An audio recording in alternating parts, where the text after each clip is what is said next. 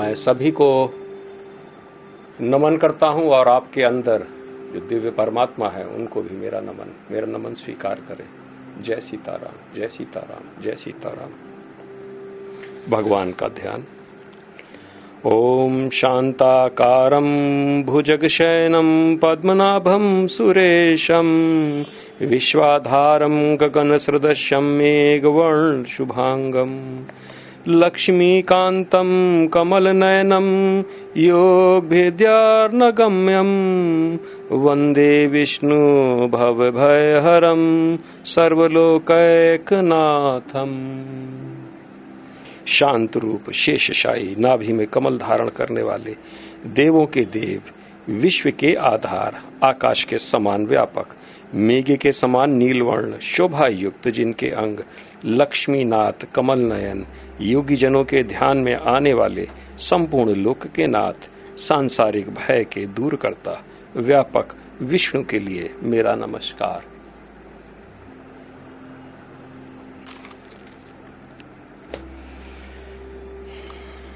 कल हमने उन्नीसवां सूक्त पर हमने खत्म किया था। आज हम उसके आगे बढ़ते हैं। लेकिन हम वो पढ़ लेते हैं कि उन्नीसवां सूक्त क्या था। अतः कर्म फल में आसक्त हुए बिना मनुष्य को अपना कर्तव्य समझकर निरंतर कर्म करते रहना चाहिए, क्योंकि अनासक्त होकर कर्म करने से उसे परब्रह्म की प्राप्ति होती है। भगवान पुनः आगे बीसवां सूक्त में कहते हैं कि, जनक जैसे राजाओं ने केवल नियत कर्मों को करने से ही सिद्धि प्राप्ति की, अतः सामान्य जनों को शिक्षित करने की दृष्टि से तुम्हें कर्म करना चाहिए। अगर आप ज्ञान को उपलब्ध हो जाते हैं और उसके बाद आप परम ज्ञान को भी उपलब्ध हो जाते हैं तो भी आपको जैसे साधारण मनुष्य जीता है, उसी प्रकार से आपको जीना है। आपको कर्म एक पल के लिए भी त्यागना नहीं है। आप ये नहीं कह सकते हैं कि अब मैं आज एनलाइटेंड हो गया, अब मैं शादी वगैरह ये सब नहीं करूँगा। मैं पुत्र इत्यादि की प्राप्ति भी नहीं करूँगा। मैं ना धन कमाऊँगा, और ना मैं अपने परिवार में रहूँगा। इस प्रकार से मनुष्य को नहीं जीना चाहिए। और जो ऐसा करते हैं, वो अपने पाप को ही करते हैं। क्योंकि महापुरुष जो भी काम करते हैं, हम उसी का स्मरण करते आखिर हमको कोई एग्ज़ाम्पल सेट हम कर देते हैं। अक्सर लोग ये कहते हैं कि कृष्ण ने एक सो सोलह हज़ार एक सौ आठ तो हम भी इतनी शादी करेंगे। लेकिन ये तो असाधारण धर्म था। भगवान के द्वारा जो हुआ था, असाधारण धर्म। हम लोग सामान्य धर्म और विशेष धर्म को पूरी तरीके से करने के पश्चात ही हम असाधारण धर्म में प्रवेश करते हैं। साधारण धर्म और असाधारण धर्म दोनों में बड़ा भिन्नता है, क्योंकि एक ऋषियों के द्वारा। राम भगवान ने भी असाधारण धर्म कर रहा किया था दंडक वन में जाकर, क्योंकि ऋषियों का ऐसा ही उनको आदेश था। हम जैसा कर्म करते हैं, वैसा ही हमारे अनुयायी, वैसा ही वो भी करते हैं। जनक तो विदेह कहलाते थे, क्योंकि वो विदेह राज था और उस राज्य में जितने भी राजा हुए थे, सब विदेह राज थे विदेह सब ज्ञानी थे, महाज्ञानी। परम ज्ञान को प्राप्त करने वाला पुरुष ही विधेय कहलाता है, जो 108 उपनिषद जो उपनिषदीय कार्य करता है, जो परम ज्ञान की अवस्था को प्राप्त है, वही विधे राज जब राजा जनक भी आम इंसान की तरह जीना जिया करते थे। तो ऐसी अवस्था में जो परम ज्ञान को उपलब्ध हो गए, जिनकी बुद्धि स्थिर है, वो भी जैसे आम, साधारण, सिंपल, इस प्रकार से जैसे रहा जाता है, सब लोग रहते हैं, उसी प्रकार से उसको रहना है। उसी प्रकार से भगवान यही कह रहे हैं कि आपको भी इसी प्रकार से कर्म करना है। हाँ बेईमानी छोड़ दीजिए, क्योंकि अगर पूरा सारा संसार बेईमान है तो आप बेईमानी छोड़ दीजिए। सारा राष्ट्र अगर केवल शराब पीता हो तो आप ये सब छोड़ दीजिए, क्योंकि ये प्रोहिबिटेड है। ये नहीं करना है आपको, लेकिन जैसे वो आजीविका कमाते हैं, जिस प्रकार से करते हैं, लेकिन इसमें भी स्वधर्म का ही पालन करना है आपको। केवल स्वधर्म। आप परम ज्ञान को उपलब्ध हो जाए तो फिर उसके बाद आपने कहा कि अब तो हम न ब्राह्मण हुए, न छत्री हुए, अब तो हम जो करेंगे, वो करेंगे। मनमानी ये तो मन हुआ, ये तो मन से हुआ। भगवान यहाँ पर इस बात के लिए मना ही कर रहे हैं, क्योंकि भगवान पहले ये कह रहे हैं कि आपको कर्म करते रहना है। कर्म का त्याग किसी भी हालत में नहीं होना, लेकिन कर्म के फल का त्याग आपको कर छोड़ देना है, त्याग कर देना है, और उसके बाद आप अपना कर्म जो जो आपके निहित है, जो आप करते हैं, जो कर सकते हैं, उसको भली प्रकार से करना है। आगे बढ़ते हैं। इक्कीसवां श्लोक में भगवान कहते हैं, महापुरुष जो जो आचरण करता है, सामान्य व्यक्ति उसी का अनुसरण करते हैं। वह अपने अनुसरणीय कार्यों कार्यों से जो आदर्श प्रस्तुत करता है, संपूर्ण विश्व उसका अनुसरण करता है। एक पुरुष है और एक महापुरुष है।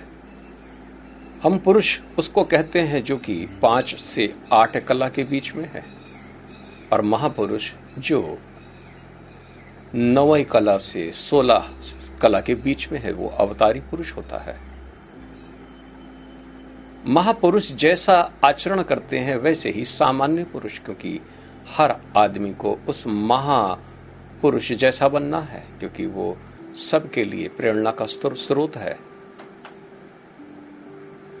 महापुरुष जिस प्रकार से जीवन जीते हैं, उसी प्रकार से हम लोग भी जीते हैं। इसीलिए सनातन धर्म को अगर महापुरुष त्याग दे तो आप ये समझ लें कि सारा पृथ्वी में जितने भी लोग हैं, उन्हीं का अनुसरण करेंगे। अगर आप बौद्ध धर्म को देखें तो वहाँ पर गौतम बुद्ध ने अपने परिवार को रात्रि में छोड़ दिया था। बौद्ध भिक्षुओं का भी ऐसा ही हाल है, क्योंकि वो गौतम बुद्ध के पथ चिन्हों पर ही अपना जीवन निर्वाह करते हैं। जैसा उन्होंने किया था, वैसा ही। अब सिख धर्म के अंतर्गत में देखें, गुरु गोविंद सिंह जी ने जैसा किया, वैसे ही पूरी सिख कम्युनिटी भी वैसे ही। बहुत से नहीं करते, लेकिन दिखावा तो करते हैं, लेकिन करते हैं। और सनातन धर्म के अंतर्गत बहुत से अवतार हैं। भगवान विष्णु के, भगवान शंकर के, गणेश के, ऋषियों के, जहाँ तक कुबेर के, इंद्र के भी अवतार हैं और हम जिसके पीछे अपना, जिसको हम अपना हीरो बना लें, बस उसी के पीछे जैसा उन्होंने किया था, वैसे ही हम भी शुरू कर देते हैं। अगर महापुरुष अपने कर्तव्य का त्याग कर दे तो फिर सामान्य पुरुष भी अपने कर्तव्य का त्याग कर देता है। इसलिए एक हिदायत है ये। ज्ञान को उपलब्ध हो गए, परम ज्ञान को भी उपलब्ध हो गए, लेकिन आप सरल बन जाएँ, साधारण बन जाएँ।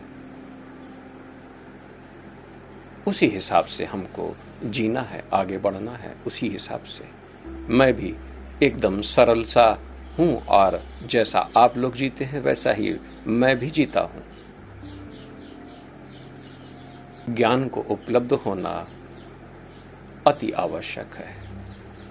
परम ज्ञान को भी उपलब्ध होना अति परम आवश्यक है, लेकिन कर्तव्यों का त्याग न करें।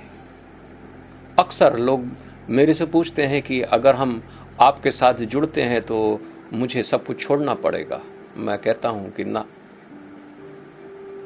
मेरे साथ जुड़ने पर आपको कुछ भी छोड़ना ना पड़ेगा, लेकिन जो वेदों में निहित कर्म है, उनको भली प्रकार से करना होगा। वो कहते हैं कि आखिर तुम कैसे हो?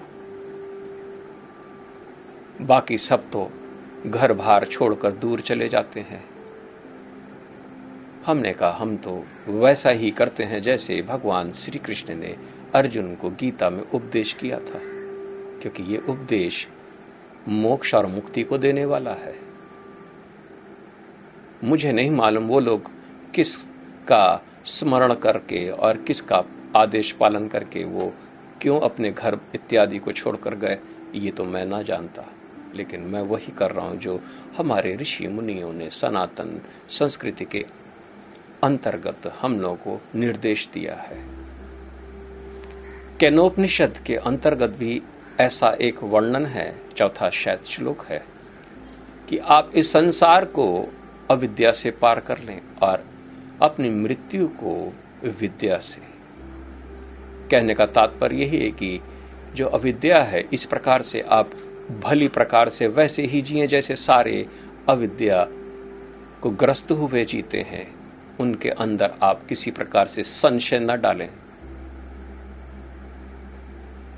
हम आगे बढ़ते हैं।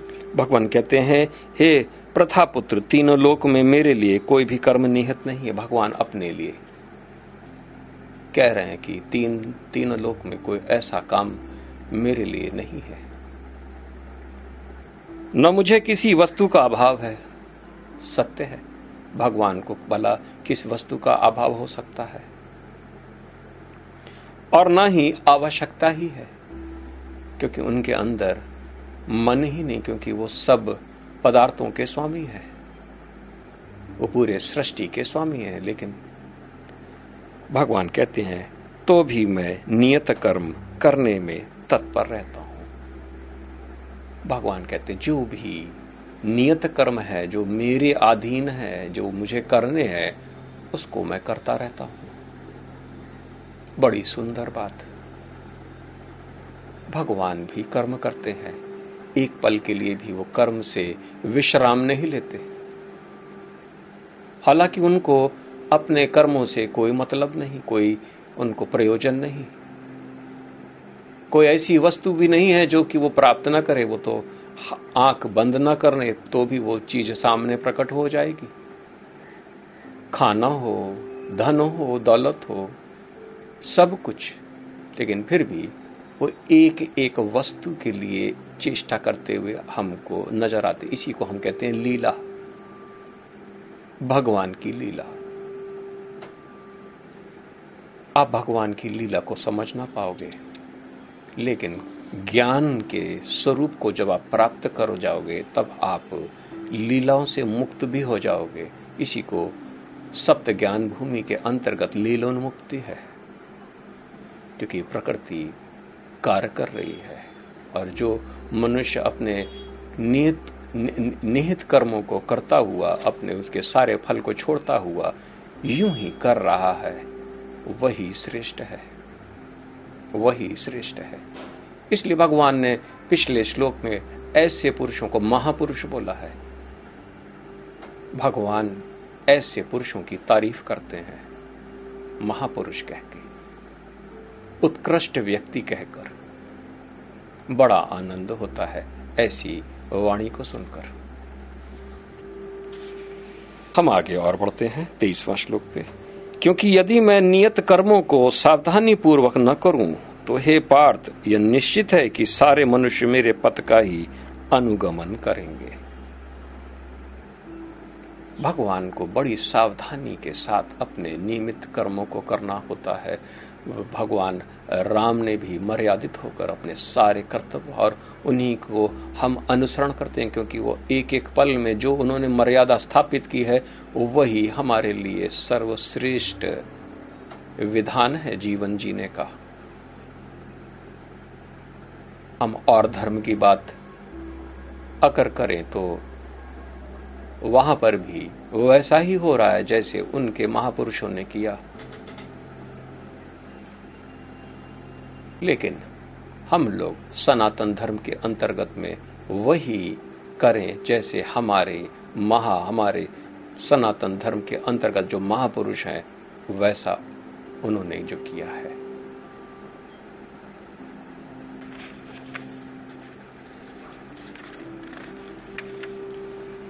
चौबीसवा श्लोक, यदि मैं नियत कर्म न करूँ तो ये सारे लोग नष्ट हो जाएँ। भगवान का कथन। बड़ा आनंद देता है, लेकिन थोड़ा कष्ट से भी भर देता है। भगवान ये कह रहे हैं कि कर्म से मैं मुक्त नहीं हूँ, लेकिन कर्म के फल से मैं मुक्त हूँ। लेकिन चूँकि शरीर धारण किया है तो मुझे नियमित, निहित जो भी कर्म है, वो सब करने हैं। अगर वो न करेंगे तो ये पूरी जन समुदाय ये सब नष्ट हो जाएगी। पुनः कहते हैं, तब मैं अवांछित जन समुदाय वर्ण संकर को उत्पन्न करने का कारण हो जाऊँगा और इस तरह संपूर्ण प्राणियों की शांति का विनाशक बनूँगा। भगवान अगर कर्म नहीं करेंगे या कुछ कुछ ही कर्म करना शुरू कर देंगे तो आप भी वही उन्हीं की मर्यादा को आप अनुसरण करके इस संसार में वैसे अमर्यादित जीवन जिएँगे, जिसके कारण वर्ण संकर उत्पन्न हो जाएगा। और वर्ण संकर उत्पन्न होने के बाद शांति कभी भी नहीं रह सकती है, क्योंकि वो तीनों लोगों की शांति को नष्ट करने में कारण होती है वर्ण संकर क्योंकि पितरों को जल कौन देगा पित्र स्वर्ग से गिर जाते हैं। लोगों का अपना स्वधर्म नष्ट हो जाता है और तब शांति भी नष्ट हो जाती है। आगे हम बढ़ते हैं। जिस प्रकार अज्ञानी जन फल की आसक्ति से कार्य करते हैं, उसी तरह विद्वान जनों को चाहिए कि वे लोगों को उचित पथ पर ले जाने के लिए अनासक्त रहकर कार्य करें। जो अज्ञानी होता है, वो अपने विषयों में फंसा रहता है और बगैर फल के लिए वो तो काम ही नहीं करता है। भगवान यहाँ पर एक नसीहत दे रहे जो कि परम ज्ञानी लोग पुरुष हो जाएँ तो वो भी इसी प्रकार से काम करे और उनको भटकाए ना किसी भी हालत में। क्योंकि आपको भी वैसा ही कर्म करना है, आप उनको समझा नहीं पाएँगे कि मैं तो काम नहीं करूँगा। वो कह रहे, अरे, मैं तो काम करता हूँ, तुमको क्यों नहीं करना है? और आपको काम नहीं करने का मन क्यों है? क्योंकि अगर आप ज्ञानी है तो परम ज्ञानी है तो। और उनके, उनसे भी उचित पथ पर ले आने के लिए आपको भी एक एग्ज़ाम्पल सेट करना है। मैं भी परम ज्ञान को उपलब्ध हूँ, लेकिन प्रबुद्ध हूँ मैं। लेकिन जैसा आप लोग रहते हैं, वैसा ही मैं रहता हूँ। एकदम साधारण। इसी प्रकार से एक प्रबुद्ध पुरुष को इसी प्रकार से काम करना है। वो लंबी लंबी दाढ़ी रख ले, भेष बना ले, वस्त्र त्याग दे या एक ही प्रकार का वस्त्र पहने। ये ठीक नहीं है। भगवान भी इसको इस पे राज़ी नहीं है। भगवान भी पूर्ण श्रृंगार के साथ रहते थे, कृष्ण भगवान। अपनी समस्त पत्नियों के बीच में, अपनी समस्त प्रजाओं के बीच में, अपने मित्रों के साथ जैसा व्यवहार करते, वो एकांत देश नहीं चले गए कि अब तो मैं परम ज्ञान को प्राप्त हो गया। तुम जानो तुम्हारा काम जाने। इस प्रकार के नहीं थे वो। अर्जुन उनके संग रहने पर भी अर्जुन उनको पहचान ना पाया। ऐसे वो सिंपल थे, साधारण थे। लेकिन कुछ विशेष जगह पर अचानक लोग एकदम से विस्मृत हो जाते थे उनकी अद्भुत शक्ति को देखकर।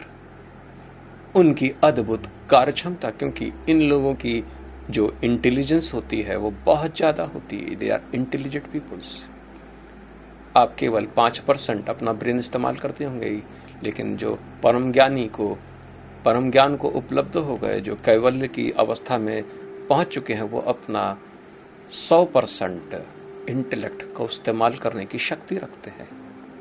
वो सामान्य नहीं, लेकिन आपके साथ वो सामान्यता का व्यवहार करते हैं, क्योंकि उनके अंदर किसी प्रकार का ऐसा कोई भी मन ही नहीं है जिससे कारण वो आप उनको पूजे। आप पूछने भी आएँगे तो भी आपको वो भ्रमित कर देंगे। अब वो बोलेंगे तो भगवान तो बहुत अच्छा है, वो आप में भी है, वो मेरे अंदर भी है। आप जैसा ही हूँ मैं मैं हूँ, इस प्रकार से ऐसी वार्तालाप करेंगे। आप कंफ्यूज हो जाएँगे। आप घर से सोच के चलेंगे कि आज तो मैं इनके चरण पकड़ के रोऊँगा।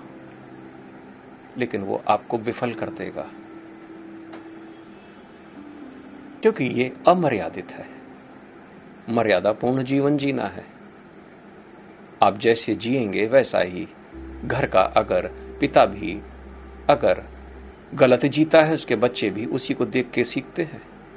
क्योंकि बच्चों के लिए अपने माता पिता ही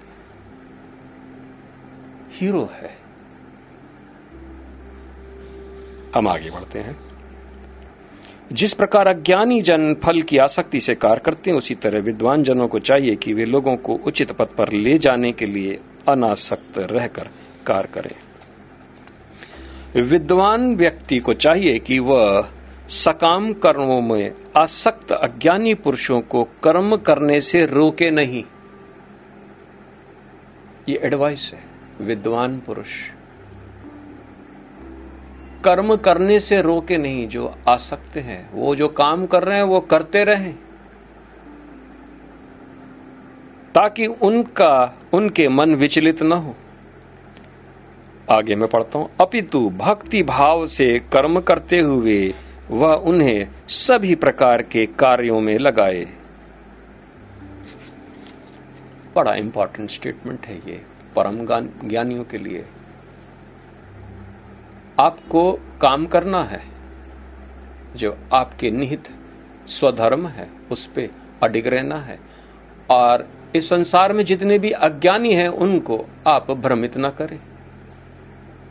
उनसे यह ना बोलना कि यह काम छोड़ दें, आप इस काम में करें, लेकिन भक्ति भाव में आप स्थित हो जाए, इस प्रकार से समझाए।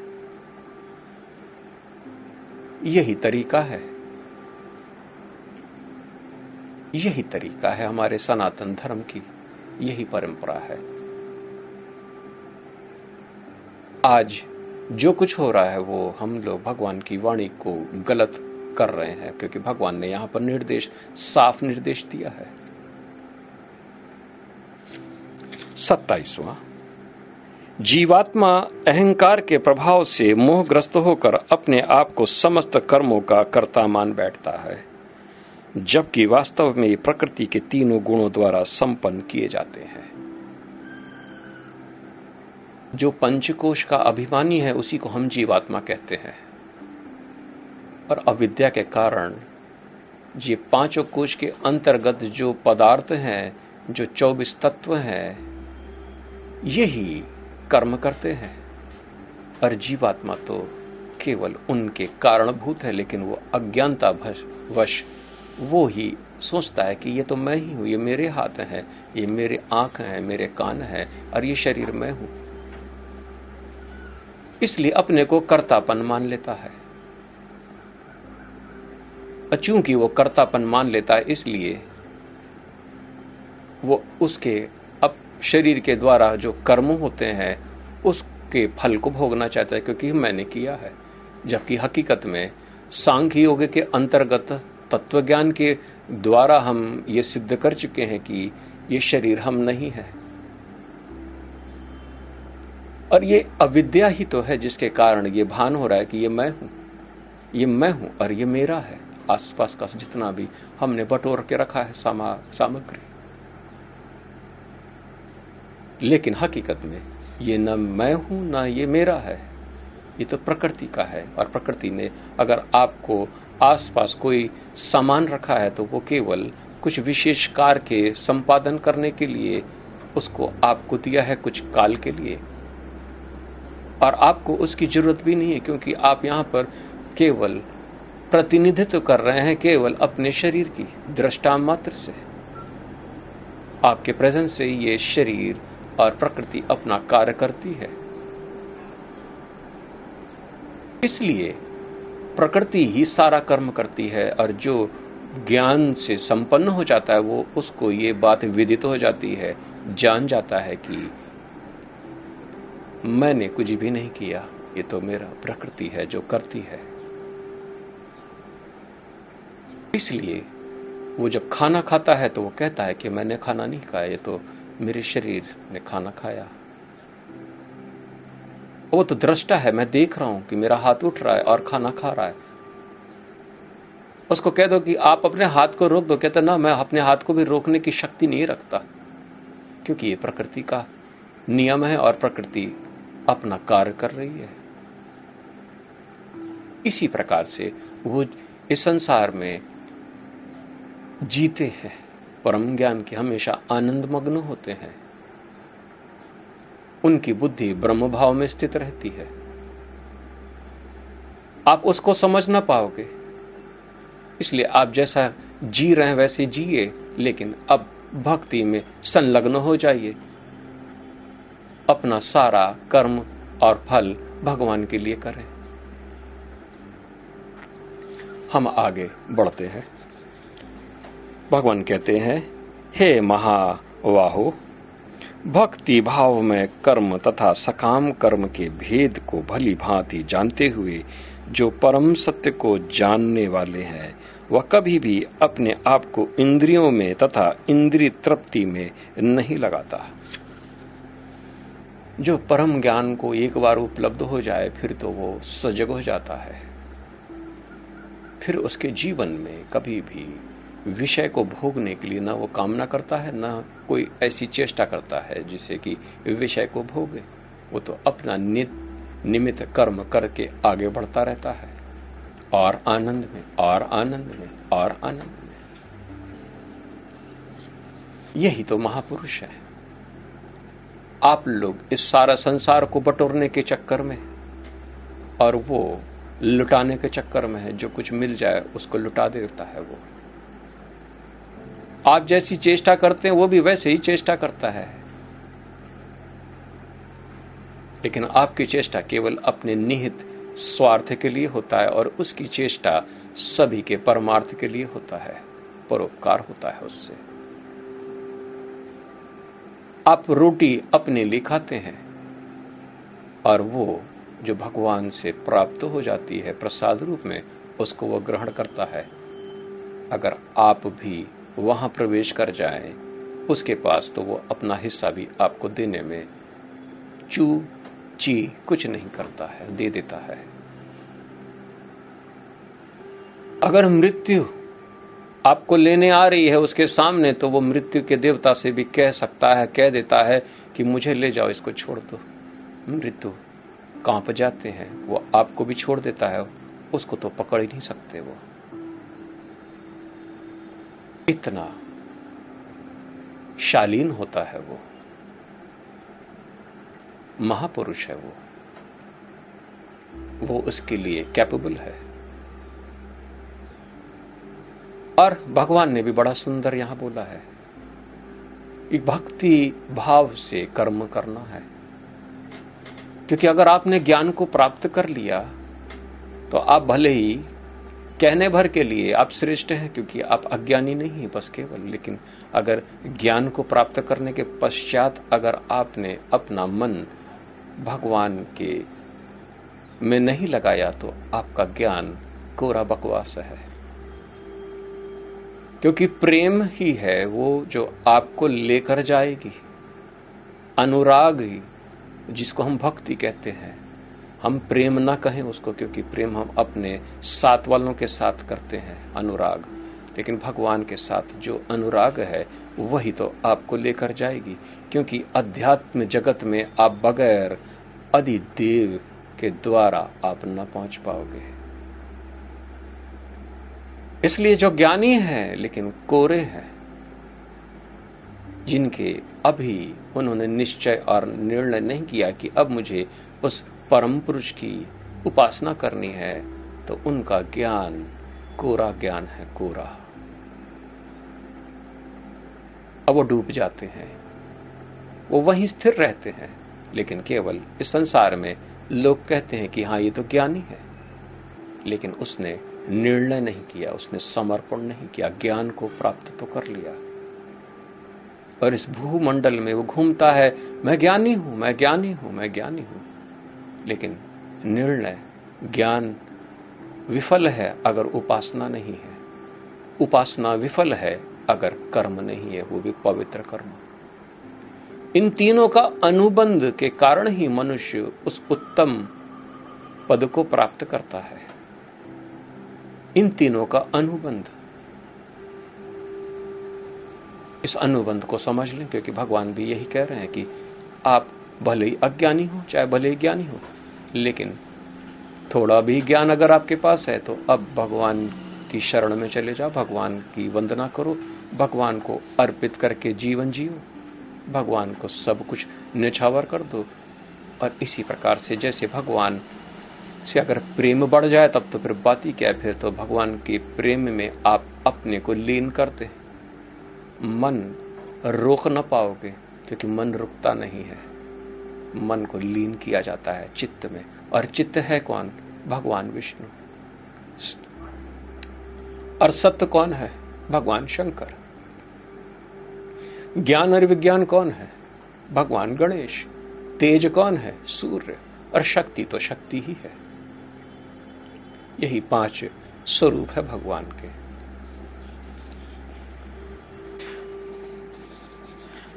हम आगे बढ़ते हैं।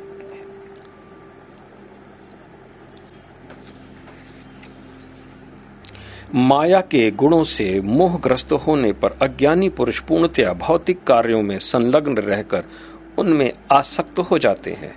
यद्यपि उनके ये कार्य उनमें ज्ञानाभाव के कारण अधम होते हैं, किंतु ज्ञानी को चाहिए कि उन्हें विचलित न करे। भगवान, पुण्य, यही बात कह रहे हैं कि आप ज्ञानी हो जाएँ तो इस संसार में किसी को भी आपको विचलित नहीं करना है। वो भले ही अधम ही क्यों ना काम कर रहे हो। क्योंकि वो माया से ग्रस्त है। आपको मोहित नहीं होना है क्योंकि आप ज्ञान को उपलब्ध हो गए। आप केवल ज्ञान उनके सामने रखना है। वो सुधर जाए तो बहुत अच्छी बात है। अगर वो न सुधरे तो भी अच्छी बात है, क्योंकि माया ने उन्हीं को पकड़ रखा है, कस के आप ऐसा जान ले, ऐसा समझ लें। उनके साथ किसी प्रकार की ज़ोर ज़बरदस्ती नहीं कि तुम सुधर जाओ, नहीं तो फिर मैं तुम्हारा ये कर दूँगा, मैं वो कर दूँगा।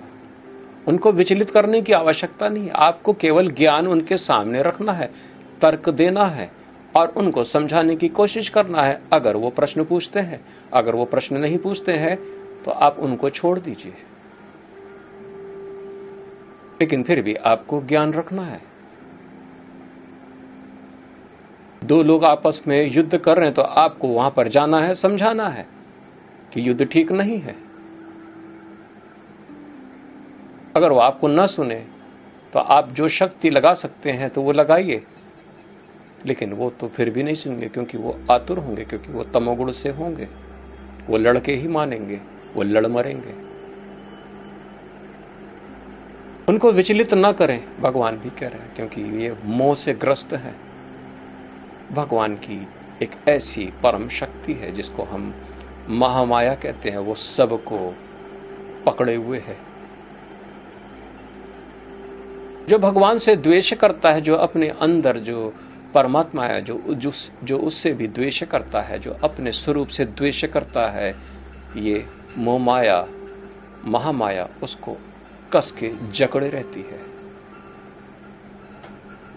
इसी को हम अपरा प्रकृति कहते हैं। और जो इस मोमाया से छूटना चाहता है, वो शक्ति के संरक्षण पर जाता है। एक बड़ा पवित्र मंत्र है, जिसको हम दुर्गा सप्तती के अंतर्गत हम देखते हैं, नवाण मंत्र। कहते हैं इसको लगातार जप करने से आप जो महामाया है, वो आपको छोड़ देती है। अपने हाथों से जो पकड़ी थी, वो छोड़ देती है और पुरुष के हाथों में डाल देती है, यानी कि उस सनातन पिता परमेश्वर के हाथ में। नवाण मंत्र बड़ा श्रेष्ठ है। आगे बढ़ते हैं। तीसवां श्लोक। भगवान कहते हैं, अतः हे अर्जुन अपने सारे कार्य को मुझमें समर्पित करके मेरे पूर्ण ज्ञान से युक्त होकर लाभ की आकांक्षा से रहित, स्वामित्व के किसी दावे के बिना तथा आलस से रहित होकर युद्ध करो। भगवान को तो केवल एक ही बात अर्जुन को समझानी थी और अर्जुन को अपने पैरों पे खड़ा करना था, उनको युद्ध करने के लिए उनको बोलना था, उनको क्योंकि उस वक्त उनका वही कर्तव्य था। तो भगवान ये कह रहे कि अपनी जितनी भी भक्ति है वो मेरे में, अपना मन मेरे में लगाओ, भक्ति करो, और जितना भी कार्य है उसको भी समर्पित कर दो।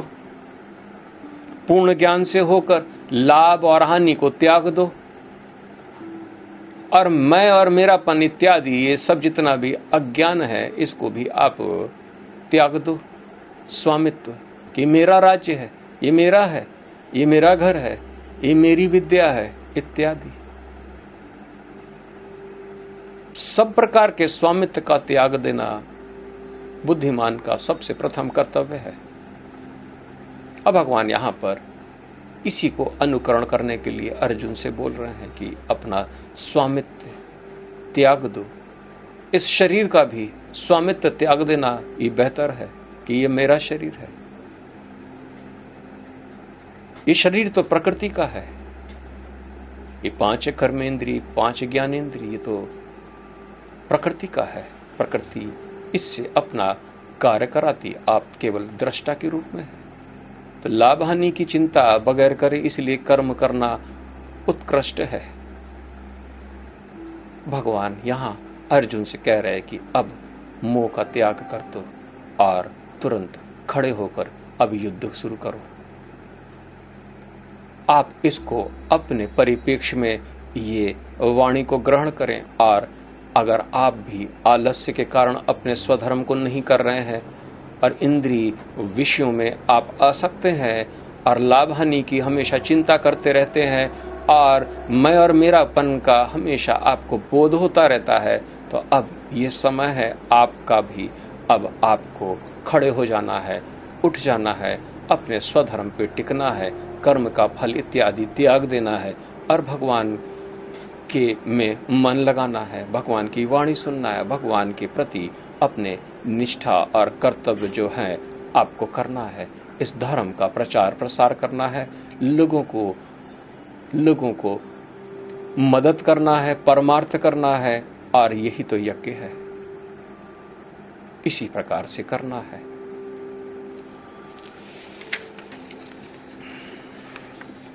भगवान कह रहे हैं, इकतीसवा सूक्त, जो व्यक्ति मेरे आदेशों के अनुसार अपना कर्तव्य करते रहते हैं और ईर्ष्या रहित तो होकर इस उपदेश का श्रद्धा पूर्वक पालन करते हैं, वे सकाम कर्मों के बंधन से मुक्त हो जाते हैं।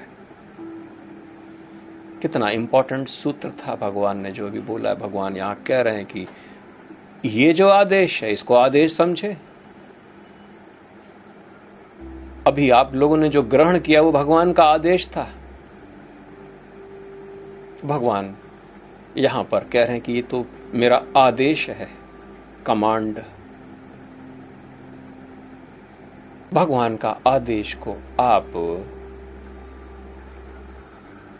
पालन न करेंगे तो आप इसके जिम्मेदार आप ही हैं।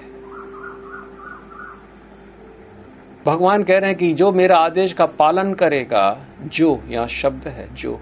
क्योंकि हम लोग नहीं करते हैं, सब लोग नहीं करते हैं। लेकिन भगवान कह रहे जो करेगा। जो करेगा, वो साकाम, यानी कि कर्म के चक्र के बंधन से वो छूट जाएगा, वो बंधन से मुक्त हो जाएगा। यानी कि केवल अपने कर्तव्यों को करना है, ईर्ष्या से रहित होकर किसी प्रकार की कोई ईर्षा नहीं। अपने जो निमित्त कर्म है, सो करना है। मैं भी करता हूँ, और मैं इस कार्य को करना, जब हमने घोषणा कर दी थी तो बहुत से लोगों ने इस कार्य को नहीं करना है।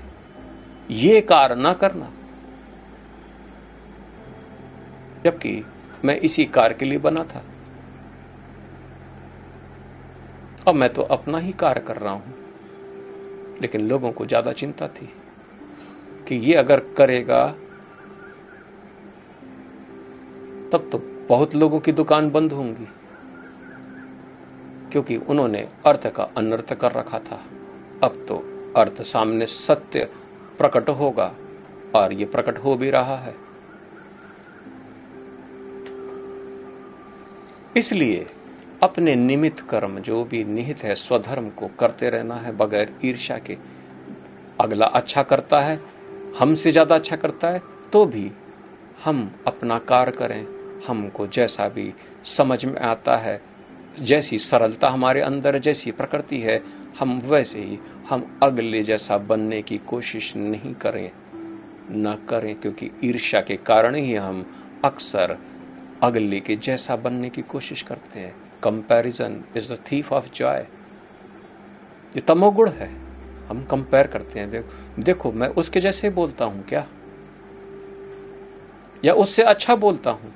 नहीं। आप जैसा करते हैं, आपकी प्रकृति अपने आप ही आपसे वो काम करवा देगी। आपको बस सरलता धारण करनी है। और सरलता का अर्थ है जो कि ईर्ष्या से रहित हो। बहुत बनने की आवश्यकता क्या है? किसके लिए बनना है? किसके लिए सजना है? क्योंकि ये तो सब टेम्परेरी है।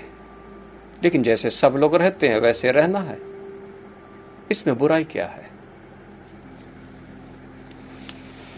किंतु भगवान आगे बढ़ते हैं। किंतु जो ईर्ष्यावश इन उपदेशों की अपेक्षा करता है, उपेक्षा करता है, और इनका पालन नहीं करते उन्हें समस्त ज्ञान से रहित, दिग्भ्रमित तथा सिद्धि के प्रयासों से नष्ट भ्रष्ट समझना चाहिए।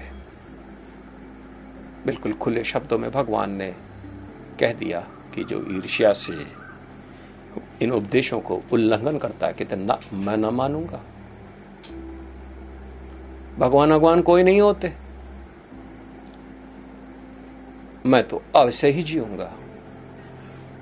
तो उनके समस्त साधन अपने आप ही धीमे धीमे नष्ट होने लगते हैं और वो छिन्न भिन्न हो जाते हैं। भगवान कह रहे कि उनका उत्थान नहीं होता है। देवताओं को एक काम दिया गया है। वो जो भी दानवी शक्ति होती है, जो दानवी पुरुष होते हैं, उनके कार्य को वो सिद्ध होने नहीं देते हैं। ये देवताओं का एक विशेष कार्य है। अगर आपको नहीं पता है तो हम आपको बता रहे हैं। और भगवान का ये ये, ये जो बत्तीसवां श्लोक है ये भगवान यहाँ पर कह ही भी रहे हैं कि अगर मेरे उपदेश का जो पालन नहीं करता है तो समस्त ज्ञान से रहित है।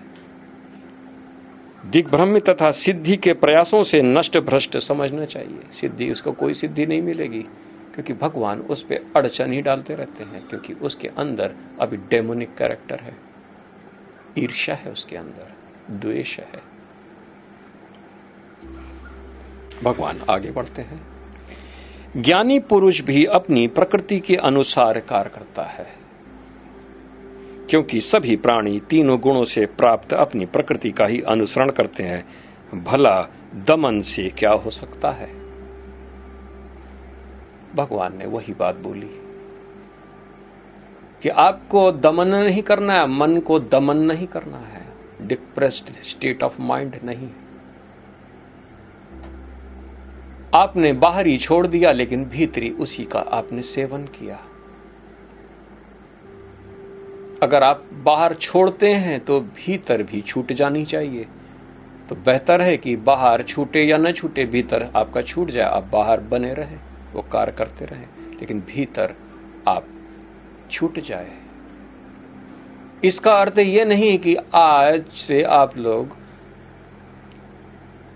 पीते रहे पीते रहे पीते रहे और नशा न चढ़ने दे, इसके लिए तैयारी न करें। क्योंकि ज़्यादा पी लेंगे तो नशा तो चढ़ेगा ही। नशा ना चढ़े तो आपको वो खत्म कर देगा। अंदर से छूटना है। अंदर से ही छोड़ना है आपको, बाहर भले ही आप उसको करते रहे, लेकिन बाहर से छोड़ना और अंदर आप उसका स्मरण करें, ये ठीक नहीं है, क्योंकि आपने छोड़ा किस कारण? क्रोध या उसके प्रति आलस से आलस से बहुत से काम छूट जाते हैं। नौकरी से निकाल दिया जाता है। बहुत से लोग तनख्वाह लेने जाते हैं, काम नहीं करते और फिर उनको निकाल दिया जाता है। इसी प्रकार से ऐसा देखें, ऐसा समझें। हम लोग केवल प्रकृति के ही द्वारा कर्म प्रेरित होते हैं, प्रकृति के द्वारा ही कर्म करते हैं। मेरे अंदर सात्विक गुण है इस वक्त। जिसके कारण मैं उसकी प्रेरणा से मैं ये आपके लिए यहाँ पर उपस्थित हुआ हूँ। ये गुण ही तो कर रहे हैं। इसमें मेरा क्या? गुण ही गुण में बरतते हैं। आपके अंदर जो सात्विक गुण है, उसी कारण आप हम मेरी वाणी सुन रहे हैं। इस संसार में बहुत से लोग हैं जो रजोगुण में भी हैं और तमोगुण भी है और रजोगुण जिनके अंदर ज़्यादा हो गया, वो आज हमारे साथ नहीं जुड़े हैं। धीमे धीमे लोग कम होते जा रहे हैं। क्योंकि रजोगुण हावी होता जा रहा है। उनको एक घंटा ये निकालना भी अब वो सामर्थ्य में नहीं है। इंद्री बड़े तेज है, वो खींच ले जाती है।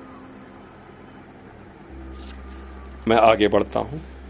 प्रत्येक इंद्री तथा उसके विषय से संबंधित राग द्वेष को व्यवस्थित करते, करने के नियम होते हैं।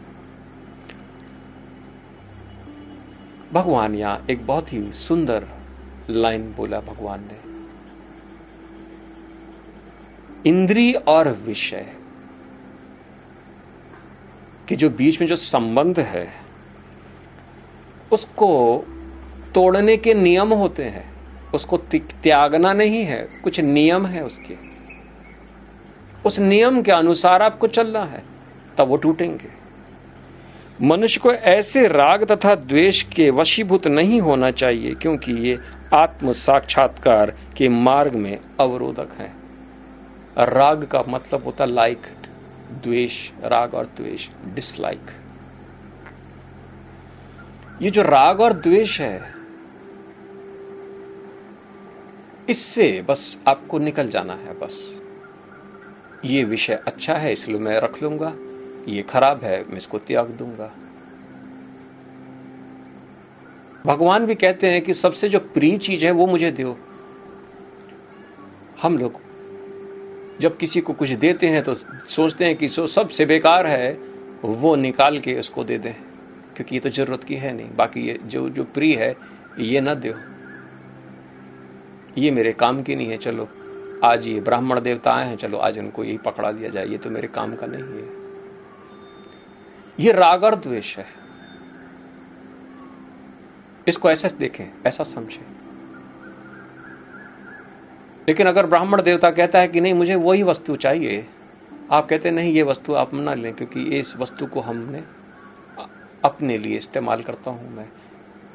ये तो फिर भी बात ठीक है। और ये भी कहा जा सकता है कि हाँ यही इसी प्रकार से एक दूसरी वस्तु मैं आपको लाकर दे देता हूँ, जिससे आप भी संतोष को प्राप्त करते क्योंकि ये तो मैं इसको मैं ग्रहण ही करता हूँ। अगर वो कहता है, नहीं, मेरे को यही वाली वस्तु चाहिए, तब ऐसी अवस्था में आप वो वस्तु दे दें, जो आपने उसको बोला है कि इसी जैसा दूसरा वस्तु आप वो ले आइए अपने लिए। एक नियम है, यानी कि राग और द्वेष से आपको बचना है। इस नियम के तहत आपको आगे बढ़ना है। अपनी जो सबसे डिसलाइक्ड एलिमेंट है या आइटम है, उसको आप अगर दान करते हैं तो आपको वही द्वेष का फल आपको प्राप्त होता है। इसलिए कर्मों में करने से पहले आप ये लाइक एंड डिसलाइक दो चीज़ें ऐसी हैं जिसको आप हटा दें पिता भी अगर अब उसके चार संतान हैं तो अगर वो एक को चाहता है, दूसरे को नहीं चाहता है तो पूरे घर में कलह करके रखता है वो। अक्सर ऐसा सुनने को आता है कि पिता बड़े को चाहते हैं और माता सबसे छोटे। ये तो बीच के जो एक बचते हैं या दो बचते हैं, ये भाई न इधर के रहते हैं न उधर के रहते, क्योंकि ये तो लाइक और डिसलाइक के बीच में पूरा घर चौपट हो जाता है। माँ अपनी सारा ममत्व छोटे पे निकाल देती है, यही सारा इसी को दूँगी मैं। और पिता कहता है, ये तो बड़ा है, यही सबसे श्रेष्ठ है, इसी को मैं सारा दूँगा और ये बीच के दो या तीन या एक हो, उनको तो मैं तुमको कुछ भी नहीं दूँगा। ये लाइक एंड डिसलाइक हर परिवार के अंदर। आप अंदाज लगाइए कि इसके कारण कितना नुकसान होता है। एक एक परिवार टूट जाते हैं, पूरा जीवन भर, वो व्यथित गुजारते हैं, दुखी रहते हैं। क्योंकि वो कहते हैं कि पिता ने मेरे साथ गलत किया, माता ने मेरे साथ गलत किया। और यहाँ पर भी उस पुत्र के अंदर राग द्वेष है, इसलिए उसके अंदर भी ऐसा होता है। अगर इस पुत्र के अंदर राग द्वेष नहीं है तो पिता ने जो उचित समझा, उसने मुझे दिया, क्योंकि मैं तो अपने पिता से इन वस्तुओं के लिए थोड़ी जुड़ा था। तो दोनों तरफ़ ये बड़े सहायक हैं। जिसके ऊपर बीतती है और जिसके जो कर रहा है, दोनों को इससे बड़ा लाभ होगा। केवल दोष देखने से हम और दोष पूर्ण काम करते हैं। इसी प्रकार से हम लोग जीते हैं। भगवान यहाँ मना कर रहे हैं कि ऐसा नहीं, कोई नियम है, कोई भी इंद्री और उसके विषय में हटने का कोई एक नियम है, उस नियम से आपको चलना है। यूँ ही त्याग नहीं देना है आपको। केवल उसके प्रति राग और द्वेष आपको नष्ट करना है। वो चीज़ आपके पास क्यों है? क्योंकि वो आपको अच्छी लगती है, इसलिए है कि वो खराब लगती है, इसलिए आपने उसको दे दिया। वो नहीं है। इन दोनों चीज़ से आप मुक्त हो जाएँगे तो आपका इंद्री और विषय के प्रति जो बंधन है, वो भी आपका नष्ट हो जाएगा। आगे बढ़ते हैं हम। अपने नियत कर्मों को दोषपूर्ण ढंग से संपन्न करना भी अन्य के कर्मों को भली भांति करने से श्रेष्ठकर है। वाह, कितनी प्यारी बात भगवान ने बताई है। अगर हमारा नियत जो कर्म है, जो हम अपने कुल में जो जन्म लिए, अगर उसमें भी मुझे ठीक से काम नहीं करना है तो फिर भी वो करें। वो दोष पूर्ण हो तो भी वो कर्म उचित है। लेकिन जो अच्छा आप काम कर लेते हैं, लेकिन वो दूसरे के धर्म के अंतर्गत आता है, उसको ना करें। स्वधर्म कर्म को करते हुए मरना पराय कर्मों में प्रवृत्त होने की अपेक्षा श्रेष्ठतर है। क्योंकि अन्य किसी के मार्ग का अनुसरण भयावक होता है। आपके अंदर वोकेशनल स्किल्स हो सकते हैं। कुछ भी हो सकते हैं। वोकेशनल स्किल हम लोग बचपन में सीखते हैं। लेकिन पैतृक कर्म को करना और वोकेशनल स्किल्स में जीना अलग चीज़ है। आजकल एक नया विधा चली है कि कहते हैं, जो मन में आया वही करो। बिंदास रहो, बिंदास करो। अनमूर्ता। उनकी बातों पे अगर आप आ गए तो आप अशोभनी पुरुष हो जाते हैं। क्योंकि वो पता नहीं, मन के बताए हुए रास्ते पे आप ऐसे फंसते हैं, ऐसे फंसते हैं कि वहाँ से निकल ही नहीं पाते। सुख शांति सब नष्ट हो जाती है। कहते हैं कि जैसा परिवार पहले से हज़ारों वर्षों से जीता चलाया, उसी आप उसी के अनुसरण करेंगे तो बहुत ही बेहतर होगा। अगर आपके अंदर दोष है, उस काम करने में तो भी वो कर्म श्रेष्ठ है। एक छत्री को भी इसी प्रकार से जीना है कि अगर वो युद्ध में ज़्यादा लड़ नहीं सकता है तो भी उसको युद्ध में जाना है, उसको युद्ध करना है, या युद्ध की नीति बनाना है, युद्ध के कार्य को करना है। इसी प्रकार से भगवान ने बताया है यहाँ पर। मैं भी अपने कार्य को कर रहा हूँ, इसके अंदर बहुत से दोष हैं। लेकिन मैं करता हूँ। मैं सबके जैसा नहीं बनता, ना मुझे बनना है, क्योंकि मुझे कंपेयर करना ही नहीं है, क्योंकि जो मुझे कार्य है, मैं अब उसी हिसाब से मैं करूँगा, और मैं करूँगा, और मैं कर रहा हूँ, और ये हो रहा है, और इसी से हमको परम गति की प्राप्ति होती है।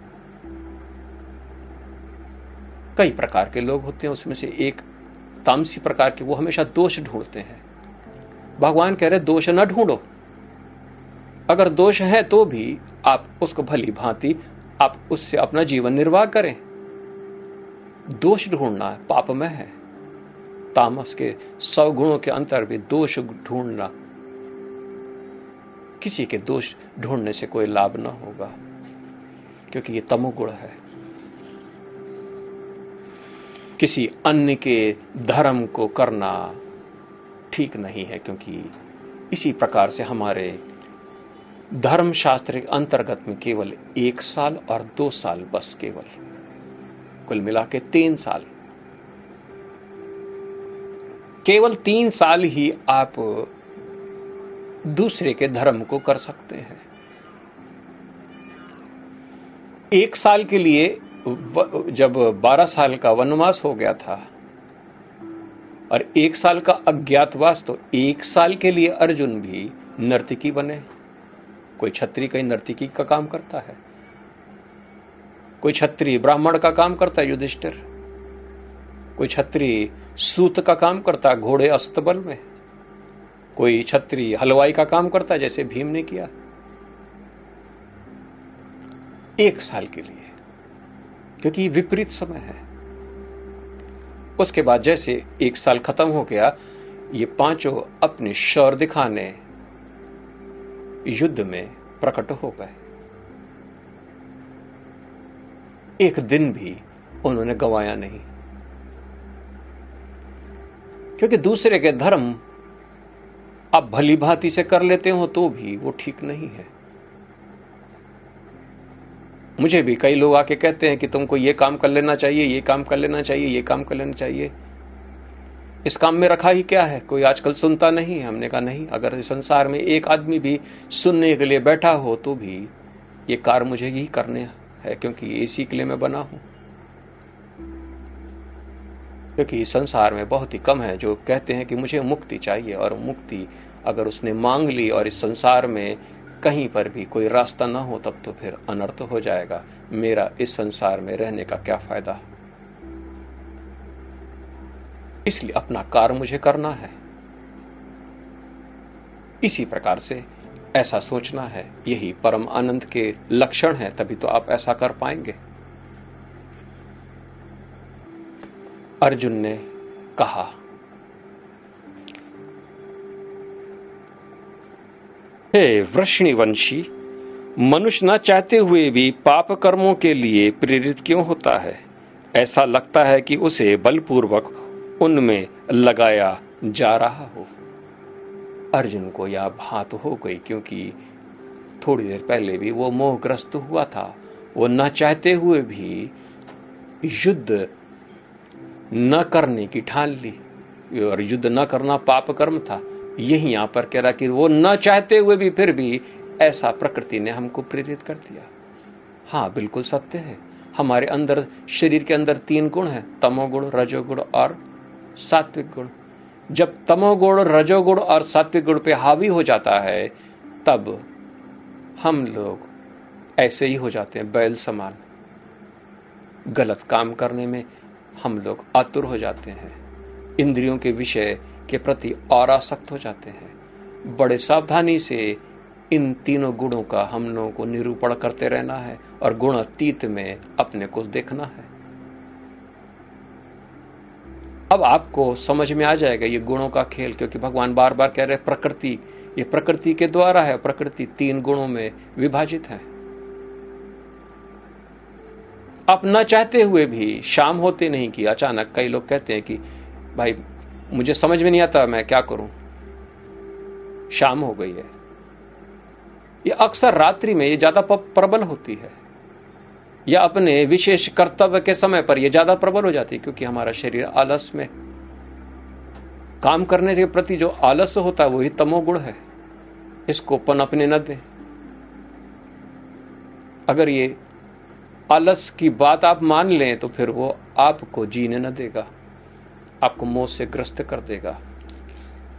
क्योंकि इंद्रियाँ तुरंत आलस के कारण टूट जाती हैं, वीक हो जाती हैं। शरीर थमसा, थम, थमसा जाता है। आज समय पूरा हो गया है। मैं अपनी वाणी को यहीं समाप्त करता हूँ। मेरा प्रणाम सभी लोग स्वीकार करें। जय सीताराम जय सीताराम जय सीताराम। पुनः कल हम आपसे मिलेंगे।